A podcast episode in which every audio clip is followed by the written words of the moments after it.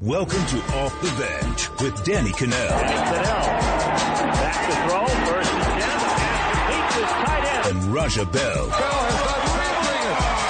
22 to Raja. Saw the future of football right before your eyes. Just yell it out, man. He can't guard me. What is going on? Welcome to Off the Bench with Danny Kanell and Raja Bell. It is Friday. March Madness has officially started. I forgot how crazy it is, and I don't know why, but it does feel like the best time of year when March Madness tips off. Like the games start early, people are at work, putting it online, uh, watching multiple TVs, you got multiple screens. It is a fantastic time of year.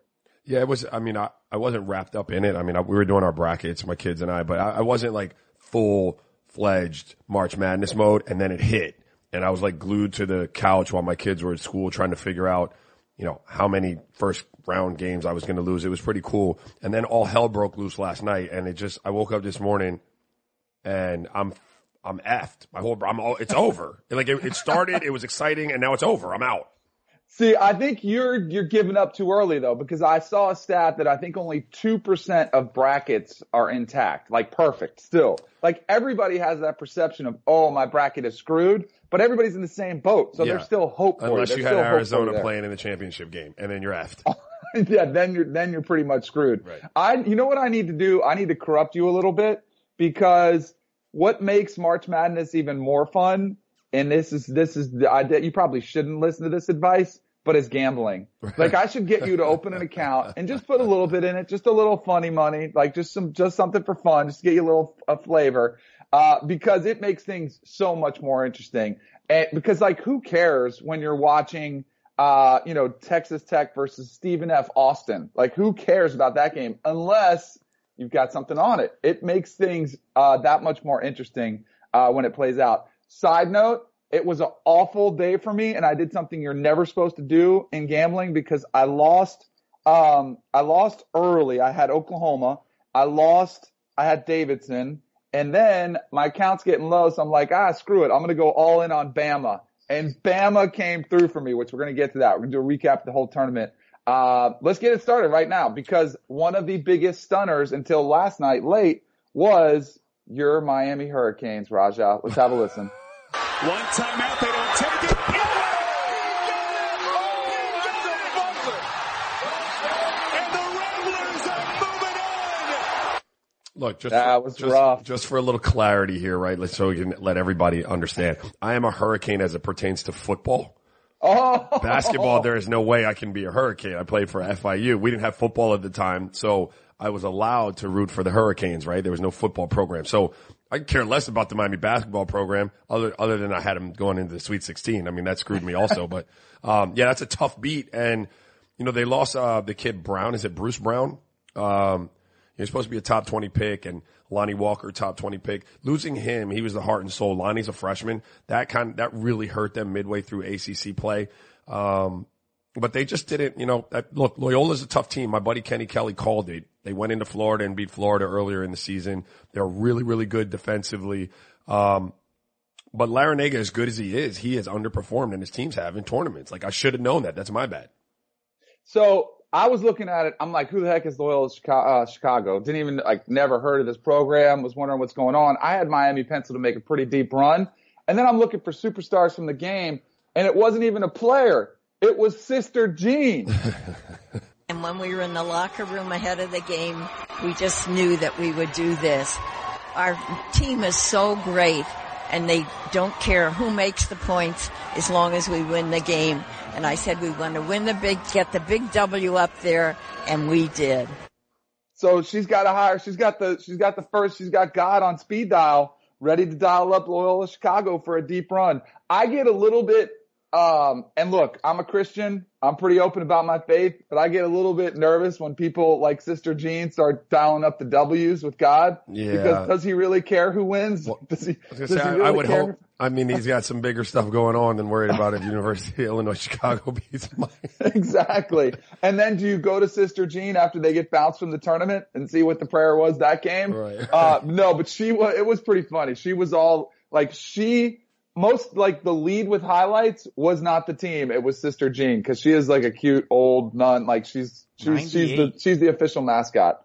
So all right, so that was that was one loss, but it wasn't the biggest upset of the tournament so far. That was Arizona, and Arizona really was never in the game with Buffalo. It was ugly. They end up getting beat by uh, 21 points, 89 to 68 it was brutal. And this blew up. Talk about blowing up brackets. This one blew up a ton of people's brackets. I did multiple brackets. I don't know if you did, Raja. If you just did one, I did multiple. In one of them, I did have Arizona in the final four. So that one is done. But fortunately for our purposes, for this podcast, I did not. But I think it's ugly. I think all the distractions caught up to him. Sean Miller, I think now it's an easier exit from the program. If there is more controversy, they can say, well, you underperformed. DeAndre Ayton had 14. He was 6 of 13. He, you know, he was good, but clearly there's not enough around him. And this is an ugly loss for not only for Arizona, but the Pac-12. Yeah, I think it speaks volumes, um, or, or lack thereof, if you will, uh, about the Pac-12 this year. I mean, that's, they've got no teams left in the field. Um, that's pretty pathetic. Uh, the Arizona situation, I watched the first 15 minutes of that game before I fell asleep. And, um, but let's be let's be clear. Like Buffalo came to play. Buffalo was, and they're a good team. They had kids out there that weren't afraid. They were aggressive. When you play a team like an Arizona or a Duke or a, a Kansas, and you're a mid-level program, you, you can't come out there with any kind of fear in your heart. It has to be an aggressive, I'm taking the fight to you mentality uh, for the whole game. They shot 15 of 33s. Um, and, and I believe Arizona was two for 18. So not only do you have to take the fight to them, but you have to be on your game and you have to catch one of those guys slipping. You're talking about DeAndre Ayton, who could be a top, you know, a top three pick. Alonzo Trier is probably a first round talent also. I don't know that you could say that about anybody on Buffalo. Um, but they brought the fight to Arizona. Arizona was sleepwalking. It was a, it was a really pathetic performance. I think it was a two point game at half and then there's no excuse for getting drilled by 20 if you're Arizona. But Buffalo, Buffalo did what you have to do if you're one of those mid-major programs and Arizona just was not ready to play. And Sean Miller, you know, again, you know, look, I'm not a college basketball coach and so I'm not trying to throw people under the bus all day today. But when your team's two out of the last three years, you've had the teams like he's had, the pros like he's had, and you're not in the, the sweet 16 two out of the last three years. Has he been, what, what's the stat? Is it, is it out before the round of 32 in two of the last three years? That's not very good. That's not no. good. And it's not just on the kids. That's an ugly loss. That's one that's going to stick with him for a while. And you meant, you, it's funny you say that because everybody was picking Arizona. They were a darling for the tournament. A lot of people had them deep. So I thought you're right. Like they did overlook Buffalo. I think all they thought they had to do was show up. And I thought it was interesting because I was watching Ohio State and they were playing South Dakota State and they were in a dogfight. They ended up winning. They ended up pulling away late. I was dialed into it because I had the Jackrabbits. No, just side note. But when Chris Holtmann was talked to after the game, they interviewed him on the court and he said, I just want to thank all the uh, professionals, you know, out there, the broadcasters, analysts who said we were going to get beaten this round. He's like, my players heard it. He's like, and I think he's, he's right. Like it's better, it's a better situation to be in as a coach when everybody's picking your team to lose because it'll piss them off and they don't want to. And so they kind of take pride in it as opposed to Arizona. You come up there and you show up and they think they can just go show up and they'll beat Buffalo and it ends up haunting them. So I think sometimes it's better if analysts and, you know, people on TV are questioning you for your run in the pro, in, in the tournament. Like you'd rather have that situation as opposed to what we saw with Arizona. I'd All like right. to give an extra special shout out to Danny Kanell. yeah, I have been used there. That's what Pat Fitzgerald from Northwestern before their bowl game, where I had 40 points on them getting beat, which was the max you could put on them. Basically, I thought they were the worst team in the bowls, and I was wrong, and he was right, which was good. So he owes me dinner for that, for getting their bowl game win. um, next up, I again another loser for me personally. This one hurt, but I don't think it hurt as bad as it did for Lon Kruger in Oklahoma it was I don't know if you saw this game. So I was dialed into this game. It was on like during the day. It was one of the early games, 12:30 tip. Watched it very closely. Um, Trae Young to me had a typical Trae Young game. But in saying that, he has to be more aware. I get that he's a player who's who's taken a lot of threes this season, but they get the game to overtime versus Rhode Island and they're back and forth. And Rhode they had a seven point lead at one time. Oklahoma did. And Rhode Island was hanging around, hanging around. They ended up taking the lead late, but it went to overtime. In overtime, two possessions, Oklahoma had the lead, like a one point lead, and they crossed midcourt. And I am not lying, Raja. These were 35 to 40 foot three pointers. He was on the logo. Yeah, with, I saw him. With the, like, am I crazy to think those are some of the worst baskets, the worst attempts you've ever seen? Yeah, you are. Because his teammates suck. Come on. No, dude, look, look, hey, look, I, I don't love a no pass 30 foot three. Um, unless you can make no pass 30 foot threes. And I agree with you in one regard, like two of them in a, in a row or two and three possessions is a lot. Shooting one of them up one, I don't mind. Like you hit that, you're up four. And if you have capable weapons around you, and I've watched you through two halves give the ball up and, and people make plays and get buckets, then I will tell you to pass the ball. But what I watched was a kid in the first half, you know, start off the game pretty hot and then start facilitating and people were making plays because he was spoon feeding people. He was getting them the ball right at the rim or right where they wanted it. And then the defense changed from Rhode Island just a little bit and he'd have to get off of the ball before he could make a play for a teammate. When that started happening, the rest of that team made absolute messes. They looked like babies sitting at their little like tables eating food. There was it was a mess. It was an absolute like their food. It was it was just NCAA basketball players shouldn't make messes like that. And so it, I was saying during the game, like, if this kid doesn't start playing the way he played earlier in the season, they're not even going to have a chance. And he, he did. It just wasn't like 40 foot bombs. He was going to the rack. But without him doing that, they, they just aren't good enough. And it, you know, I wanted to be on your side a little bit with it because I agree, like to play in the pro game, you know, when you have weaponry around you, you can't do that. Like you can't come down and just start squeezing from all over the place and, and have guys, you know, um, like J.R. Smith and, and Kyle Korver and, and, um, you know, you, you name it Yeah. sitting over there like, dude, what are you doing? But in the absence of that, with the roster that he has, he had to do that or they did not have a, a fighting chance in the game. I thought, so I'm still going to push back a little bit. Mm-hmm. There was one he took, it was like four seconds into the shot clock. Yep. And then I'm with you because in, because, and look, he's carried his team all year long. Like I don't want to knock him as a player because I like watching him play. And I think he is going to be a ton of fun to watch. I think he is a really good shooter. I just thought he made a couple bad shots. But what brought them back and got them to overtime was him driving and was him dishing or him getting fouled and getting to the free throw line and knocking down his free throws. So I just, I just, I didn't love the last two shots, but I get it's what carried them all season. Like they've lived or died with Trae and, Young. And here's the And- here's the problem with that though, and I, and I agree with you. Like when he started scoring, it was going to the rack, but they were double teaming him off of every pick and roll. And Lon Kruger's offense was all pick and roll, dribble handoff, and so it was introducing a secondary defender like every time. A guy that's his size, a freshman, you can't do that for 40, uh, 45 minutes or 44 minutes with the overtime. He's, he, he's exhausted. Like he, he hasn't come off the court. He's got the responsibility of handling the ball every play. Um, it just wasn't, the, the offense didn't help. It puts him in a position to kind of have to do that sometimes. all right. You know who my favorite team in the tournament is? Who's that? Alabama, baby. Roll tide, roll. I just set myself up. And I like them going in. Like I like them going in because of Collin Sexton. I think they're a fun team to watch. I think they play with a lot of energy. I think he's a dynamic player. Uh, similar to Trae Young, not the best outside shooter, is quite as good as him, but he does fill up, he does put up some points. Um, but they also came up big for me late and saved my, my bankroll in the tournament. Uh, coming up with impressive. It was a fun game to watch too with, with Virginia Tech. It was back and forth. It was tight to the finish. I have them beating Villanova, but it was one of those ones where I was looking for a uh, an upset in my Right. bracket.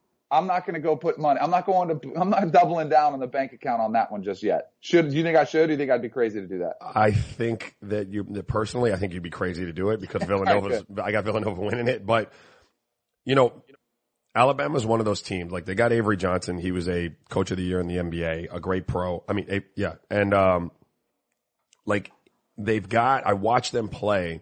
They've got a bunch of athletes, a bunch of guys that can get up, get after you, switch, um, defensively and still really not be in a mismatch. Um, they're strong the problem with them becomes offensively at times. They don't shoot the ball great. A lot of them like to attack the basket, like they play off the bounce. And so what they've done as of late is make shots. If they don't make shots, you know, they're in trouble. But you could say that for any team. If, if Villanova doesn't make shots, like you're gonna, you're gonna be in trouble. So they, they are, they are scary in that regard is that they're athletically gifted enough that when you put them out there on the court, they're never in a mismatch.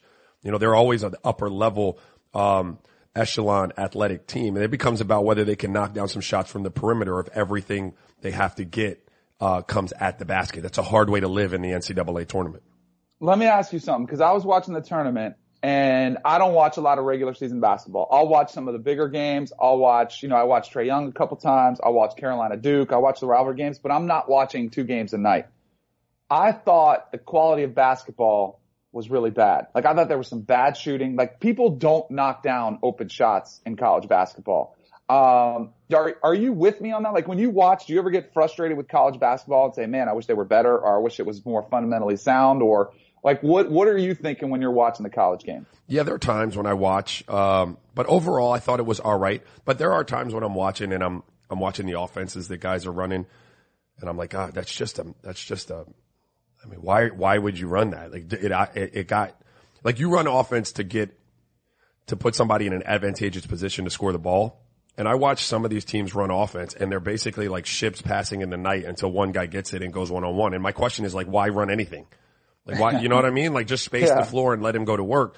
And so that's frustrating to me at times, but the overall skill level, um, from some of the kids, I actually found myself watching the other day and, and, and saying, man, like a lot of these kids are really, really good with the ball. And it kind of speaks to where we are with basketball. I don't want to hijack the conversation, but everybody now at the youth age puts an emphasis, and I do it too. I'm guilty of it. Like everyone wants to teach kids how to handle the ball, how to make plays off the bounce, how to do this, how to do that. It's what you see guys in the NBA that are celebrated doing. It's what you see James Harden doing. It's what Kyrie can do. It's what Dame Lillard and Chris Paul can do. Very few people are out there just shooting the ball. You know, and so Yeah. I think that's reflective of kind of what you're talking about. You know, there are a bunch of guys that can handle it, make plays off the bounce. Those kids from Rhode Island can all go get it off the bounce. Um, but there are very few guys that can just stroke the ball. And, and yeah, that is a little absentee in, in this year's tournament field. Danny, I retweeted something yesterday. I wanted you guys to let me know if you think this is fair. This is from Mark Deeks NBA on Twitter. And he said, just because college basketball players make it look harder doesn't mean they're playing harder. Is that, is that fair, Raja? Yeah, they're not playing any hard. Like college basketball players aren't playing any harder But than that's pros. the reputation that they get because it's in college and that's what I think they Yeah, they're just- you don't think they're playing harder? no, I don't. From, uh, uh, from start to finish. No, I mean, uh, dude, You don't think NBA guys take it a little bit off in the first half? I mean, Like, look, get but- but buckets? because they're 80 some games and Right. you're playing every night. Uh, you could make the argument, but over, overall, no, I don't because I played in college games too and it wasn't like from the jump ball I was frothing at the mouth. I mean, it was, you know, you ease your way into a game, game gets tight. Um, they, they, I agree with what he said. Like you make it look harder. They're not as good. You know, some people make things look effortless because it's just second nature to them. Like it's an easy thing for them. Um, but I don't, I don't believe that to be true. No, I don't. All right, give me the your quick evaluation. We talked a little bit about Michael Por- Michael Porter Jr., but give me your top three out of these three guys. Like rank these three guys, okay? And we'll leave out Michael Porter Jr. because we don't know where his health is. But DeAndre Ayton, Collin Sexton, and Trae Young. Who's your top three? Like, what order would you rank those guys?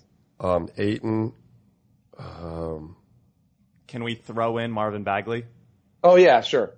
yeah, all right. Ayton, Marvin Bagley Jr. So Ayton's your number one. Yeah. Um, he's just big, really skilled. Um, like just, I think he's a, a bigger body than, than Marvin Bagley Jr. I like Marvin Bagley Jr., but I think Ayton is one of those rare, rare combinations of size and skill, kind of Joel Embiid. I don't, he's not Joel Embiid, but kind of like that. It's just a rare thing to find guys like that. Marvin Bagley Jr.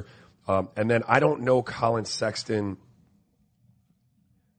as well. I haven't watched him as much as Trae Young, so I feel like I'm being I'm being a little biased because I've watched Trae Young a lot this year. He's been forced down my throat. Yeah. Um, but I'm gonna take Trae Young because I think I think he sees the game. I think he plays with a little bit more um, a little bit more savvy, a little bit more, you know, um, of his head sometimes than Collin Sexton. And and I don't mean that in a in a disrespectful way. I think he just sees second and third level plays better than Collin Sexton does, and so he'll be more ready to. Physically, he won't be as ready, but mentally, I think he's more ready to play the game at the pro level. All right. The best thing about gambling as opposed to just filling out brackets is you can get right back on the horse because you got a full slate of games today. So speaking of Michael Porter Jr., he was limited in minutes in his game in the SEC tournament. How much do you think he'll play today against Florida State? Similar amount of time? Or do you think they'll let him go a little bit longer because it could be his last game? I think he'll play in and about what he played, probably a little more. I don't know that you're going to roll him out there for 40 minutes. You owe it to the kid to protect him, I think, and make sure he doesn't hurt himself um, and and and and risk his future. But he certainly is going to want to showcase. They're going to need him, and I, you know, I think a lot of it will be dictated by what kind of game they're in. You know, if they're in a, if they're in a tough one and they can use what he's got, he'll play more. If it's a blowout in either direction, um, you might not see him as much. But I expect him to play well. I don't think he's going to go off. I, I think he'll probably, I think he'll probably be 15 to 20. I don't imagine they'd be super efficient because he's still trying to come back and find his timing. But he's that good where he's going to wind up with between 15 and 20 of them. I have no read on whether they're going to win or not. Yeah, I feel like he's, it's such a wild card because of his health, because he's played so little but that terrifies me. Like I feel like on the upside, he could totally carry the team and get some big buckets. Like they could they could manage his minutes and have him play like the last ten minutes of the game. He could be the difference maker, uh, or he could come out there and look rusty because he hasn't played at all and he ends up not playing that much. So I'm I'm very nervous about that game. But you know what game I'm excited about? Tell me. Our boy Dan D'Antoni. Okay. Boy. Let's go Marshall, baby. Bird. Let's go. We are because they they're the original. We are right, Yes, right, they. Debo? Yeah. See that? No, Penn they are. State hijacked them for him. That's right. All right. Let's get to uh let's get to our favorite segment of the day, except our girl Hannah is out, so we got somebody filling in. Here's what's happening with Hannah. Slash Debo. Yeah. Tom Crean will make his return to the coaching sidelines in Athens as the former Indiana and Marquette head coach is set to be hired by Georgia. Crean has spent the past year as a college basketball analyst for ESPN. Following nine seasons with the Hoosiers and nine with the Golden Eagles, Crean will sign a six-year deal worth $3.2 million annually. The Bulldogs last made the tournament in 2015. really pumped up for this, not only from a basketball standpoint, but I'll give you a quick story. I tweeted it out. So I had never met Tom Crean when I was working at ESPN except for one time, and it was after he was fired and he was doing some stuff at the Final Four. He came on my old radio show. We interviewed him and I talked to him, you know, five, ten minutes before the interview, five, ten minutes after the interview, and we go our separate ways. When I was laid off from ESPN about a week after, I get a text from a number. It's like, hey, this is Tom Crean, just checking in on you. How are you doing? And I'm like, hey, thanks. And he's like, how's your family? How's your wife? How's your kid? You know, like, how are you doing? And I was, you know, I started texting him. So for about the next three to four months, I would get motivational text, checking in text from Tom Crean on the regular. Like, and it was, it was really cool just to see somebody who kind of was looking out for you, checking in on you and really without any prior relationship. It was just a genuine kind of, he was being a nice guy and just checking on somebody. And I really appreciate that. So now I'll be one of the biggest Georgia Bulldog basketball fans you'll ever see because of that. So speaking of returns, Tiger Woods is back in action today after shooting a 4 under 68 in the opening round of the Arnold Palmer Invitational, highlighted by a 71 foot birdie putt. Woods is tied for seventh with the leader Henrik Stenson firing an 8 under 64 on Thursday. Hard to top that. Tiger has won eight times at Bay Hill, and although it's been a decade since he last captured a major championship, Eldrick now the favorite to win the Masters. Jesus, what do you do with that? The favorite to win the Masters. I thought it was interesting after the the tournament where Tiger was asking reporters to kind of temper their expectations a little bit, and he was asking to them to reflect on the questions that they were asking not more than two weeks ago and how drastically they've changed in that amount of time. Um, I think that speaks to him a little bit and where he is personally. You know, like uh, the the headspace that he's in, the the uh, the appreciation for where he's at, and and and his his uh, you know his want, if you will, to to kind of soak it up and enjoy the ride a little bit more, make it a little bit more fun than it was for him in the past. He's clearly playing great golf though, Danny. Like you can't, he, he's playing great. I don't know that he's going to get it done this week. If Henrik Stenson is firing 64s, you know, Tiger's playing great and could still, like, playing phenomenal and could still be four or five back at the end of the week if those are the numbers, uh, that Stenson's going to hang. But Stenson was, was pretty pedestrian last week, so I figure he comes back to the field. Uh, I still don't want Tiger to win this though. I want him to be right there in the mix, like second or third, um, and, and then go back to the drawing board before Augusta. I'm totally with you. I don't want him to win now because I want him to win at the Masters. I, I think the course was very gettable. Like I think there were a lot of low numbers, but this is like, I don't think he, into like the question is, is Tiger back? Is he back? I don't think there's any question he's back. And some people are saying, well, he has to win. He has to win a major. No, he's putting up numbers. He's competing on Sunday. He's in the mix, which is all I need to see. Like he is back. It's only a matter of time before he wins a regular um, PGA Tour event. Yeah. The greater question is, does he win the major? Which I don't know, but I think he gets it. And if you're a gambler, do not touch him at eight to one odds because the field is always the safer play. Like that is dumb money. If you could have got him, which was, and, and Tiger referenced, I think it was a week, you know, two or three weeks ago, you could have got him at 30, 35 to one or even longer. Yeah, take that shot. But at eight to one, don't even touch that. That's ridiculous. So if Tiger's going to be back healthy, and you could tell that his golf game is ba- it, it, it's back like fundamentally sound. He doesn't have to be, you know, the the leader uh, going into every weekend, but he's fundamentally sound. He's in the mix. I would imagine. I mean, once he wins one, like that's all golf needs. Like we want to see him win, but golf just needs him there, relevant in the conversation, Yeah. fighting for fighting for for tournament wins. And I imagine that if he's relevant for long enough, he figures out how to win. And once he wins a tour event, let alone a ma- once he wins a tour event, um, I would imagine he gets that that 18th major. So from the biggest star in golf to the biggest star in the NBA. So Jusuf Nurkic played his rookie season alongside Timothy Mozgov in Denver. R.I.P. Apparently, he didn't learn anything from his vet. LeBron James dunked him into absolute oblivion last night. One of the best in-game dunks of LeBron's career. This one of those times where we wish the podcast was on video, but let's be real. You guys have seen it. LeBron's played nearly 52,000 NBA minutes and keeps doing things like this. Uh, he's a freak. Like athletically, he's a freak. Um, yeah, you look foul him. Like why would like I, you know what I mean? Like I, you're not trying to hurt anybody, but I'm not gonna just jump and get in your poster, right? Like like that's like a that's just basically a photo bomb. What's the worst you ever got dunked on? I didn't get dunked on. I oh, didn't. Oh, No. Debo, find video. I didn't get- find video. There's That's like a challenge. YouTube clip that says Kobe Bryant posters Raja Bell, but it's not a poster. No, like I didn't. I wasn't running over there trying to. I wasn't a Right. shot blocker, so I wasn't really like getting my hands in the way of somebody dunking. And to my point about Jusuf, like if you're a shot blocker and somebody's up in the air going to dunk, don't hop in that poster, bro. Go get his arm, go foul him. Don't let him bang on you. A couple other topic, a couple other quick notes. The LeBron. Um, Nike box ones, like the first Nike box, the orange ones he wore last night.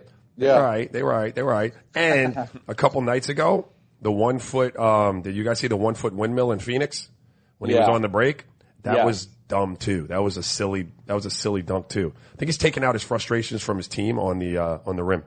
I would have made the business decision and just gone the other way. Like what Blake Griffin did a couple weeks ago. I forget when it was. There was a break coming down the lane and he like took the wingman, even though it like he should, totally should have taken the guy driving. Right. I would have like done that. I would have done a little sidestep. Like, yeah, you go ahead. You're LeBron. Take your, you know, get your, get your photo, but I'm not going to be in it. So Ben Simmons, part of LeBron's agency, maybe future teammate, but remember a few March Madnesses ago when Simmons wasn't playing in the tourney and some said he lacked what it took to be great. Um, last night he joined Magic Johnson and Oscar Robertson as the only rookies to record 1,000 points, 500 rebounds, and 500 assists in their rookie season, all while notching his eighth triple double in the Sixers' 118-110 victory over the Knicks. But he didn't lead LSU to the tournament. No, he's a bad man though. I mean, and he's a bad, he's a bad man and he's a baby. Like, I, some people would argue that he's shooting with the wrong damn hand. I mean, that's how remarkable, that's how remarkable what he's doing is. Um, here's what I'll say though, and I want to, he hadn't won anything.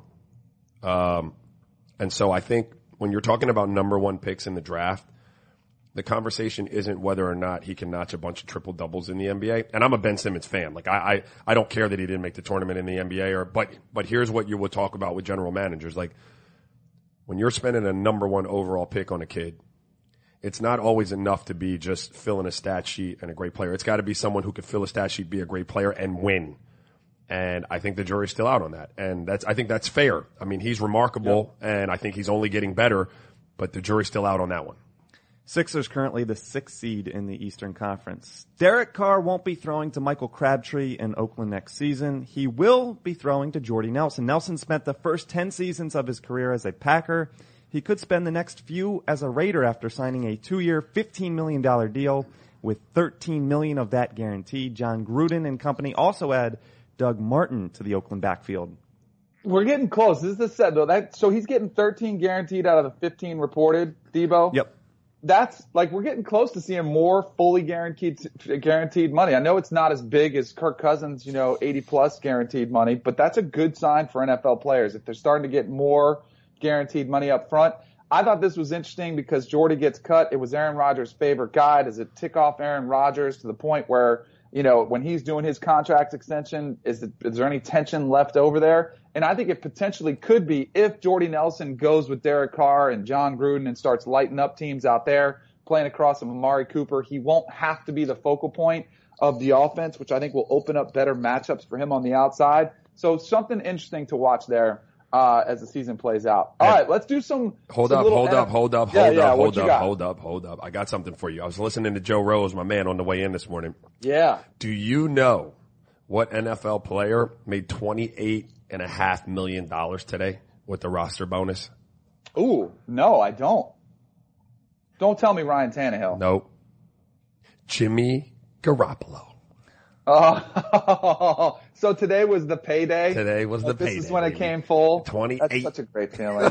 Gosh, that's such. I'm so jealous. Like I, I got one sizable check, one sizable check Yeah. in the NFL, and it was like I wanted to frame it, keep it. Like it is the best feeling in the world to get that. That's- and it was like it was nowhere close to 28 million, but it just feels that good. I mean, it's it's anybody. It's just on different levels. Like if you ever get a bonus at your work or you get commi- you know like something, it just feels good to get that yeah, extra. dog. oh, big checks, man. big checks.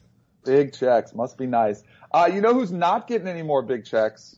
Uh, well, actually, he might if he's the voice of Monday Night Football. But Joe Thomas, longtime uh, tackle for the Cleveland Browns, has been an outstanding player. Uh, you know, has started so to over 10,000 consecutive uh, games uh, or snaps played. He's been insane. He decides to hang it up, which is bad news for us. You know why, Raja? Tell me.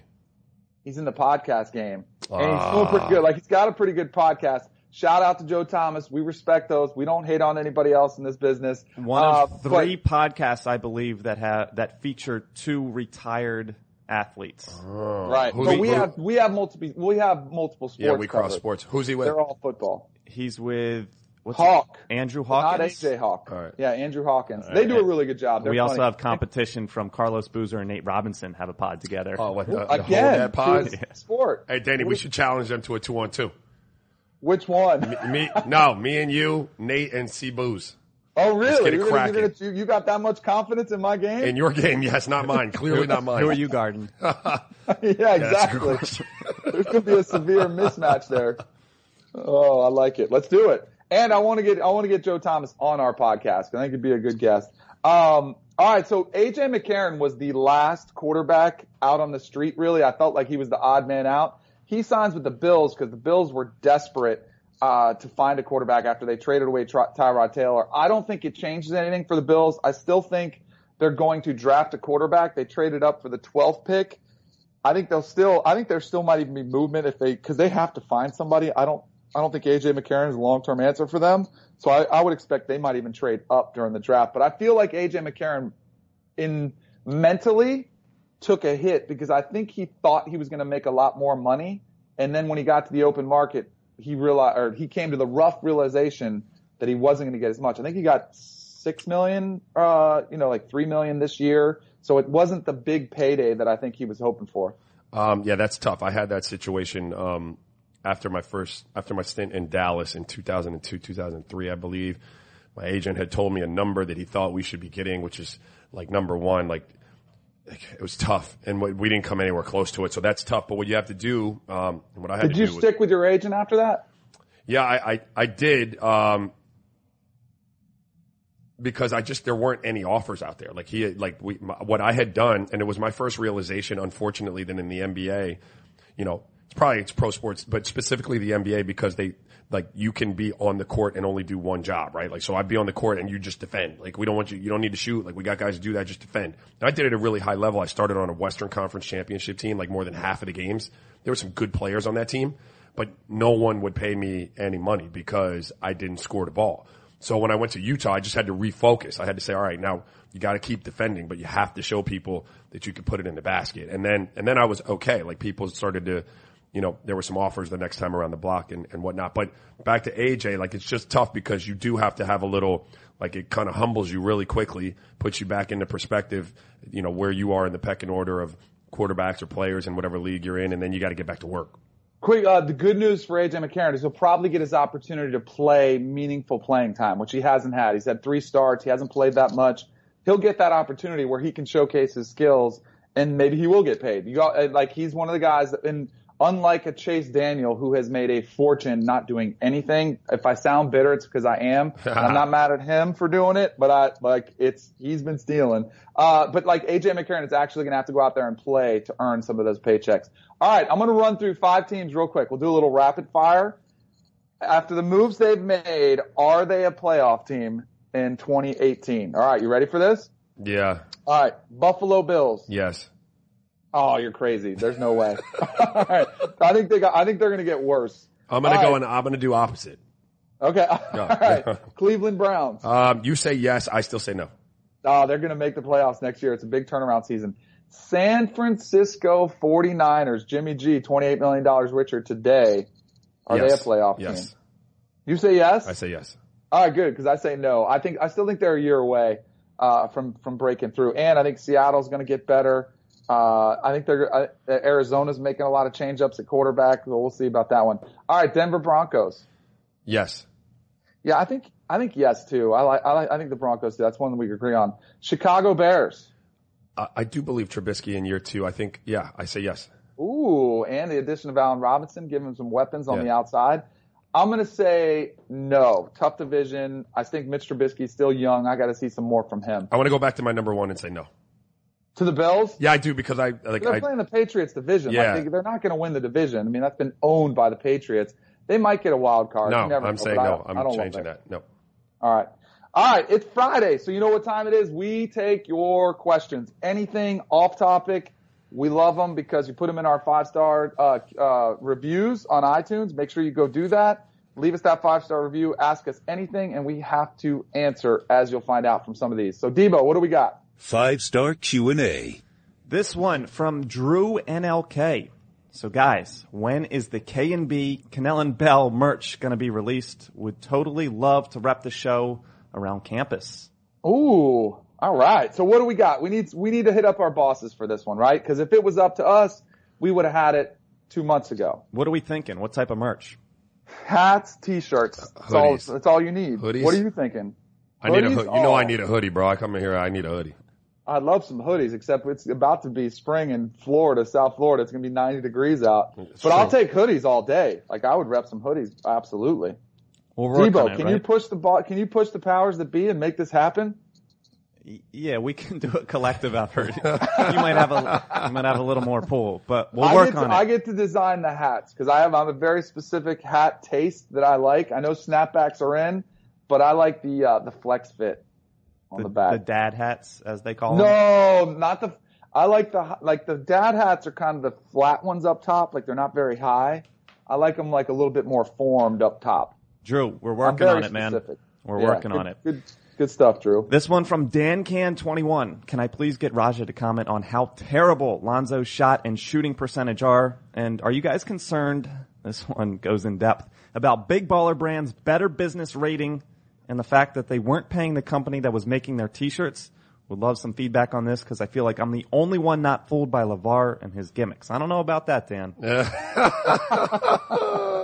Okay, Dan can. Um, yeah, I really can't speak to the big baller brands, uh, business ethics. I, I hear Their they're not. Better Business Bureau, like there Yeah. actually is a rating, and it's It's awful. awful, It's- right? Yeah, I mean, it's like no one is giving them one star. Like it's all zero stars. But I guess my thing would be like, what did you expect? Like, I never thought like the big baller brand was going to be this. I do- I mean, did you? Did you think they were going to like crack No. into the market and be this like?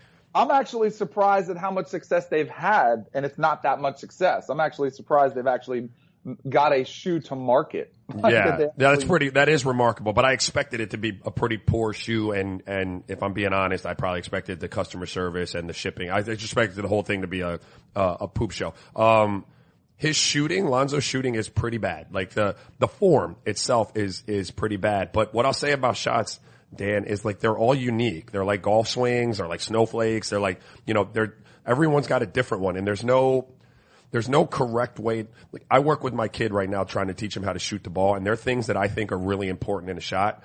And when I watch my sons try to shoot it the way I want them to shoot it, it doesn't look natural for them. So then I've got to like scrap maybe one piece of it and just get to the heart of the most important part. Let the, let everything else be their own and then make sure that their elbow is at the rim and their release is to the rim. And so you can't really, you can't really always take a guy and make him exactly what you want him to be. What he needs to do is rep that shot out. And I've said it over and over again. Shoot that shot a million times this summer. Shoot it a million times to where you know, yes, it's an ugly shot, but it's in your mouth. Every time I pull it up, it's in the bucket. It's wet. So yeah, it'll still be ugly, but it'll be an ugly shot that hits the bottom of the net and ain't nobody, you know, nobody's gonna have a beef with that. Lonzo shooting 36% from the field, 32 from three right now. This one from Jay Rehor. What is everyone on the podcast's dream vacation? Oh, Danny, go ahead. I was actually talking about this last night. Uh, I was with some, some, my nephew at a bar. We were watching the Davidson game. We were talking about traveling because they're young. They can't travel. I did a lot of traveling, uh, like, or when I was single, I went to Europe by myself, did a little backpacking thing. When I was married, my wife and I traveled before we had kids. My dream vacation, if I would recommend a place to anybody, so I've been to a lot of places. I have not been to Bora Bora. That's a place that I want to go to. But if you haven't been to South Africa, you need to go. Like that is a dream vacation. Cape Town is an incredible city. And if you can afford it, do it and do a safari. And I'm not talking about one where you go kill the animals. If, if hunting's your thing, more power to you. But I did the viewing one and it was insane. Like to see the wildlife and the lions and like everything. Elephants were the, I was more scared of elephants than I was the lions. Um, but it was, uh, it's really an experience. And the people in, uh, South Africa were amazing too. Um, my wife, that's her dream vacation, and we Yeah, had it. We were going basketball without borders, and we had had so much trouble getting pregnant. We had it all locked up with the, with with this you know camp.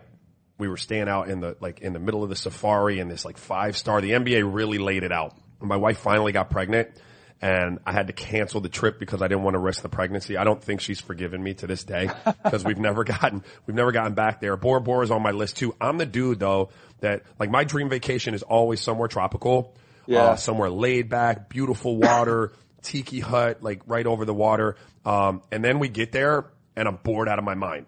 Like, cause I can't sit still, you know, like, so my dream vacation now is like going somewhere really cool with my wife. Let her go to the spa and hang out. I go play a bunch of golf and then we get back together at night and go out and eat and drink and have a good time. I have to have something to do or like I'm out of my mind. I'm with you. I need activities. I need stuff to do. Right. Hannah texted in and she said Oklahoma City is her dream vacation. um, this one from one of Hannah, Hannah's favorites, uh, from Maeve Pitch. What was your go-to horse shot? Oh, my go-to horse shot. Uh, I have a couple. It depends on who I'm playing with, but I like to shoot from behind the basket.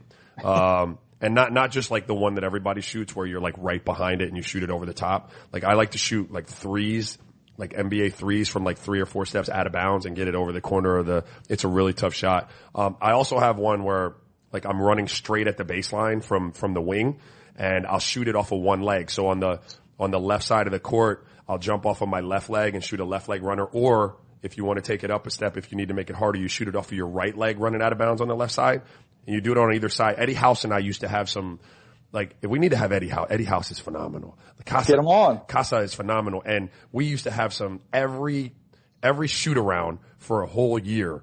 We played out. We played OUT. It wasn't horse. We played out every morning and they used to be some, some poop talking, knockdown, drag out, whole team watching type of like, uh, horse type of games. They were really cool. Who got the So better? my, my I, he'll tell you he did, but I think I did.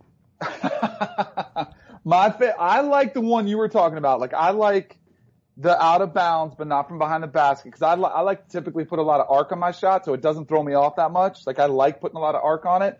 But my latest go-to shot, and this is where the trick shot comes into play, is if there's a court outside or in an arena and there's a bench or some stands that are relatively close to out of bounds, I'll stand on the bench, jump off the bench, and make it from out of bounds Nice. because it gives you added range Right, right. and it like it's a tough shot. Right, right. Now I'm probably, I would two of ten is probably pretty lofty. One of ten is more realistic. So I'd be sitting there all day and probably getting schooled. But if you're missing shots, eventually I'm going to make that one and get a get a get a letter. Let me. So here's my philosophy when I play horse. I, I like to just make shots. Yeah, Like I don't. I like to, I like I'm a hero ball. Yeah, like you're right, but that's fine. Like some, like, I, but I'm the dude who like I'm gonna make a million 15 footers off the glass. Like just Yeah. you know elbows, free throws, like just different stuff. Because eventually somebody's you know somebody makes a mistake. I just try to make as many shots as I can. Danny, I feel like you used to be like a through the legs layup guy. yeah, I would try that. That was definitely one of mine. All right, our final five star question, of course, as always, leave your questions with a five star review on Apple Podcasts, and we promise to answer them. I was going to table this one, Danny, but Raja just showed me his list. He wrote it down on his rundown. So, Ooh. from CB Morning, playing a dodgeball game, 5v5, Danny versus Raja. Who are your four other teammates you're picking in any sport? Raja came prepared. Yeah, I'm ready to Wow. go. I gave a little bit All of thought to this one. Um, forgive me because I would have went with all baseball players. Like I would have went with all like super athletic shortstops and outfielders that have cannons, but I don't know baseball that well. So, Baseball the players aren't that athletic. Don't let them fool you. but some of those short, some of those shortstops are though, right? Some of those dudes in the hole that are making like, um, but anyway, I went with Isaiah Thomas from the Lakers, really small, super athletic.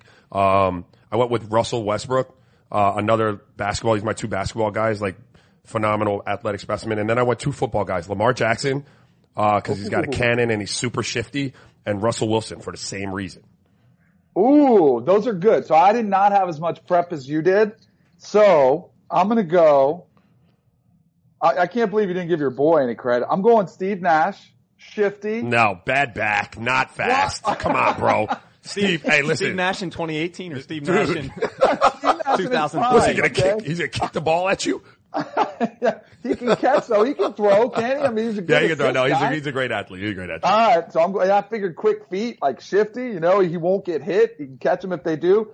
I went. Uh, I must have gone too far back on some of these. I went Michael Vick Oh yeah, because yeah. that like Yeah, that's my yeah. that's the equivalent of the Lamar Jackson. So like that'd be a great matchup. Like to just kind of if you had a defender, like say those two go at it. Um, let's see, who else am I missing? I'm gonna get who's um I'm gonna get Aroldis Chapman.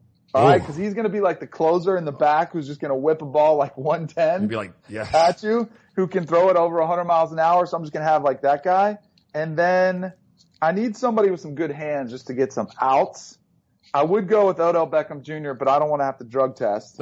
So I'm going to go. this this league, this game has no drug tests. This isn't like dodgeball, bro. This isn't like All right, Globo then I'll take Odell. I'll take ODB. I'm taking Odell Beckham Jr. as my team. Although I hope I'm worried about team chemistry now if I have him on the squad. But we have good we have good veteran leadership with all these older guys on We'll the squad. Put a poll on the Twitter page at Kanell and Bell. Whose team would win? Yeah, dude. I feel And like don't he's got Steve. I feel like he's got my man Steve. He loses. Don't forget who has the better arm out of Raja and I either. I can catch though. You do have a great arm, but I'm a. ca- I got a- good hands too. I got good hands too. All right, we'll post that on Twitter uh, at Kanell and Bell and Instagram at Kanell and Bell as well. Uh, thanks for checking us out. Hope everybody has a fantastic weekend. Enjoy the March Madness. Don't get too upset if your bracket gets busted because everybody's in the same boat. Uh, make sure you go download, subscribe to us on uh, at Apple Podcasts, uh, Google Play, Stitcher, SoundCloud, wherever you can find podcasts. That's where we are. Leave us that five star review. We just did our five star Q and A. It's a ton of fun. We love getting feedback from you guys, so we really appreciate it. And good luck this weekend. Hopefully, get some winners.